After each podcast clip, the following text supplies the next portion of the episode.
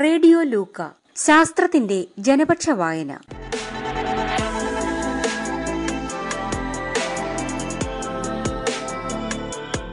ജീവചരിത്ര novel അമ്മൂന്റെ സ്വന്തം Darwin.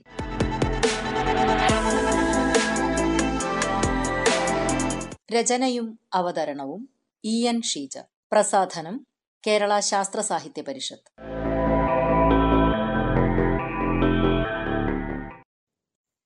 അമ്മൂന്റെ സ്വന്തം Darwin. അധ്യായം പതിനേഴ്. ഗാലപ്പഗോസിന് വിട. അമ്മുവിന് ആ കാഴ്ചയിൽ നിന്ന് കണ്ണെടുക്കാനായില്ല. അതെ പെൻഗിനുകൾ തന്നെ. സാധാരണ പെൻഗിനുകളുടെ അത്ര വലിപ്പമില്ല. പക്ഷേ ഭൂമധ്യരേഖാ പ്രദേശമായ ഈ ഗാലപ്പഗോസിൽ ഇവരെങ്ങനെ? കടുത്ത തണുപ്പുള്ള പ്രദേശങ്ങളിലാണ് പെൻഗിൻ ജീവിക്കുന്നത് എന്നാണല്ലോ കേട്ടിട്ടുള്ളത്. അമ്മു അത്ഭുതത്തോടെ പെൻഗിനുകളെ നോക്കി നിന്നു. ഹേയ് എന്താ ഇങ്ങനെ മിണ്ടാതെ നിൽക്കുന്നത്? ഞങ്ങളെ ഇഷ്ടമായില്ലേ? ആരോ അമ്മുവിനെ തോണ്ടി വിളിച്ചു. ഒരു പെൻഗ്വിൻ കറുത്ത കോട്ടിട്ട് നിൽക്കും പോലെയുണ്ട്. അമ്മു ചിരിച്ചുകൊണ്ട് അതിന്റെ അരികിലിരുന്നു. അതെ ഈ ചൂട് പ്രദേശത്ത് നിങ്ങളെ കണ്ടപ്പോഴുള്ള അമ്പരപ്പിലായിരുന്നു ഞാൻ. അവൾ പെൻഗ്വിന്റെ ശരീരത്തിലൂടെ വിരലോടിച്ചു. ശരിയാ പെൻഗ്വിനുകൾ സാധാരണയായി ജീവിക്കുന്നത് അന്റാർട്ടിക്കയിലും അതിനടുത്ത പ്രദേശങ്ങളിലുമൊക്കെയാണ്. ഞങ്ങളും അവരുടെ ബന്ധുക്കൾ തന്നെ. അന്റാർട്ടിക് പ്രദേശത്ത് നിന്നും യാദൃച്ഛികമായി ഇവിടെ എത്തിയവരാണത്രേ ഞങ്ങളുടെ പൂർവികർ. എനിക്ക് മനസ്സിലാകുന്നില്ല. അത്രയും ദൂരെ നിന്ന് പെൻഗിനുകൾ ഇവിടെ എത്തുകയോ? അതെന്തൊരു വിദ്യ? അമ്മു മുഖം ചുളിച്ചു. ഞാൻ മുഴുവൻ പറയട്ടെ? ഹാംബോൾട്ട് കടലൊഴുക്ക് എന്ന് കേട്ടിട്ടില്ലേ? അന്റാർട്ടിക് പ്രദേശത്ത് നിന്നും തണുത്ത വെള്ളവും വഹിച്ചു വരുന്ന ഈ കടലൊഴുക്കിലൂടെയാവും അവർ ഇവിടെ എത്തിയിട്ടുണ്ടാവുക. പെൻഗിൻ പറഞ്ഞു നിർത്തി. ശരി എത്തിയതെങ്ങനെയാണെന്ന് മനസ്സിലായി. പക്ഷേ ഭൂമധ്യരേഖാ പ്രദേശമായ ഗാലപ്പഗോസിൽ നിങ്ങൾ എങ്ങനെയാ ജീവിക്കുന്നത്? നല്ല ചൂടല്ലേ ഇവിടെ? അമ്മുവിന് സംശയം തീരുന്നില്ല. അതെ ഈ കടലൊഴുക്ക് മൂലം ഗാലപ്പഗോസിന് ചുറ്റുമുള്ള വെള്ളത്തിന്റെ ചൂട് മറ്റു ഉഷ്ണമേഖലാ രാജ്യങ്ങളെ അപേക്ഷിച്ച് താരതമ്യേന കുറവാണ്. പിന്നെ അമ്മു ശ്രദ്ധിച്ചില്ലേ ഞങ്ങളുടെ ശരീരം? മഞ്ഞുപ്രദേശങ്ങളിൽ ജീവിക്കുന്ന പെൻഗിനുകളുടെ അത്ര വലിപ്പമുണ്ടോ ഞങ്ങൾക്ക്? പെൻഗിൻ നിന്ന നിൽപ്പിൽ ഒന്ന് വട്ടം ചുറ്റി. അമ്മുവിനോട് ചേർന്നു നിന്നു. അക്കാര്യം ഞാൻ നേരത്തെ തന്നെ ശ്രദ്ധിച്ചിരുന്നു.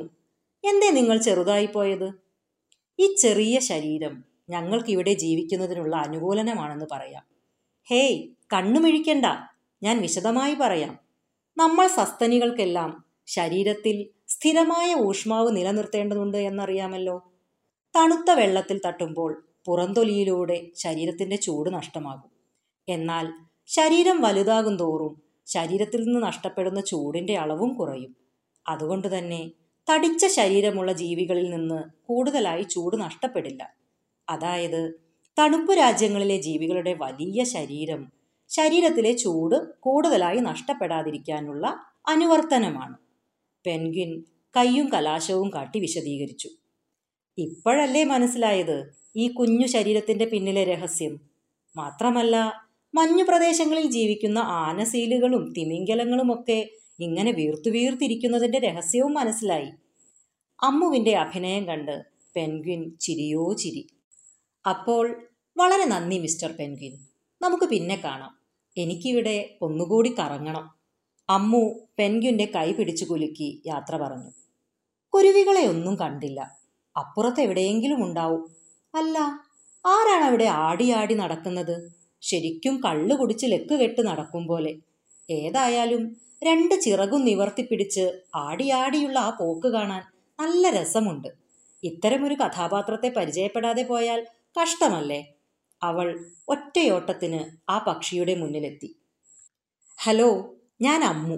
നിങ്ങൾക്ക് ഞങ്ങളുടെ നാട്ടിലെ താറാവിന്റെ നല്ല ഛായ. ഞാൻ താറാവ് എന്ന് വിളിച്ചോട്ടെ? അവൾ ഒറ്റ ശ്വാസത്തിൽ ചോദിച്ചു. വെറും താറാവല്ല കാക്കത്താറാവ്. കോർമറാൻഡ് എന്നും എന്നെ വിളിക്കാറുണ്ട്. മൂപ്പർ ഇത്തിരി ഗൗരവത്തിലാണ്. നോക്കൂ താങ്കൾക്ക് വലിയ രണ്ട് ചിറകുണ്ടല്ലോ.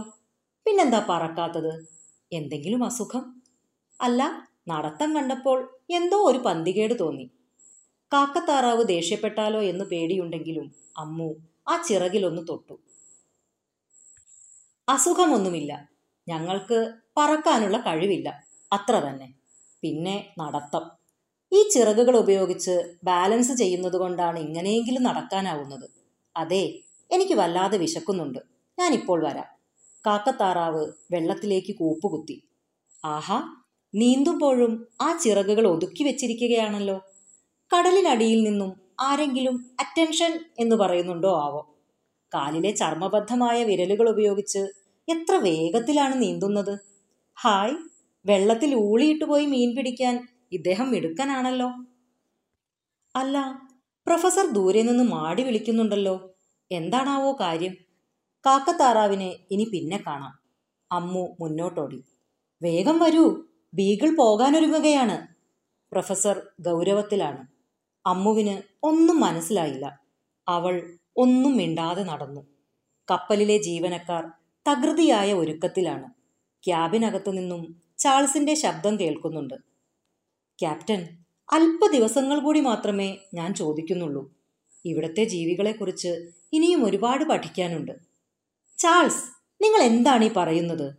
ഇപ്പോൾ തന്നെ ആവശ്യത്തിലേറെ ദിവസങ്ങൾ ഇവിടെ തങ്ങിക്കഴിഞ്ഞു. ഇനി പറ്റില്ല പോകണം. ഇനിയും എത്രയോ ദൂരം പോകാനുള്ളതാണ്. താങ്കൾ എന്തേ അത് ഓർക്കാത്തത്?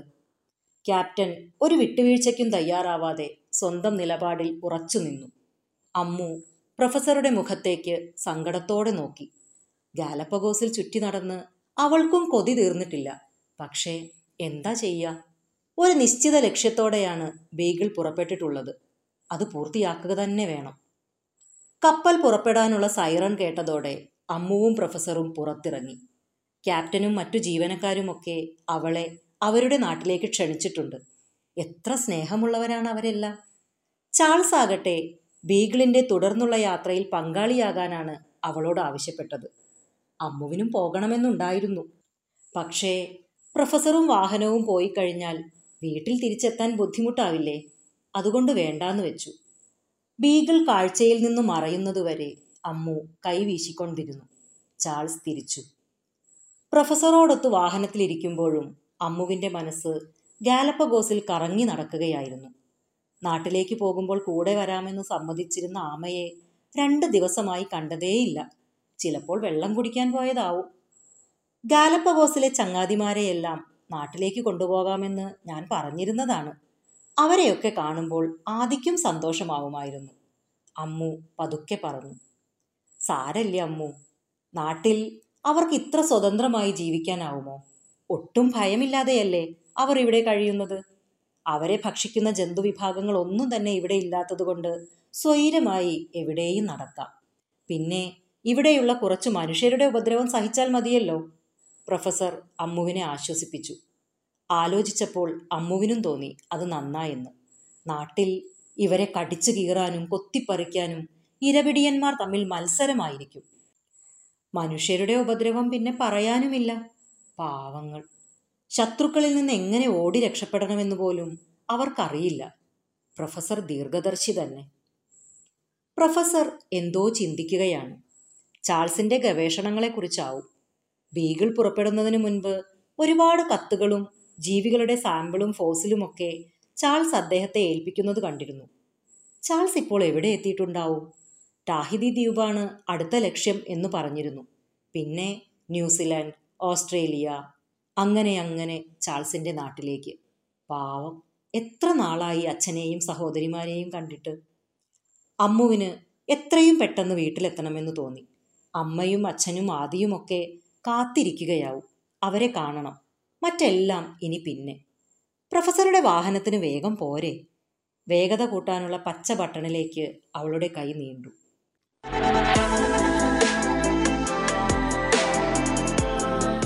ജീവചരിത്ര നോവൽ അമ്മൂന്റെ സ്വന്തം ഡാർവിൻ. രചനയും അവതരണവും ഇ എൻ ഷീജ.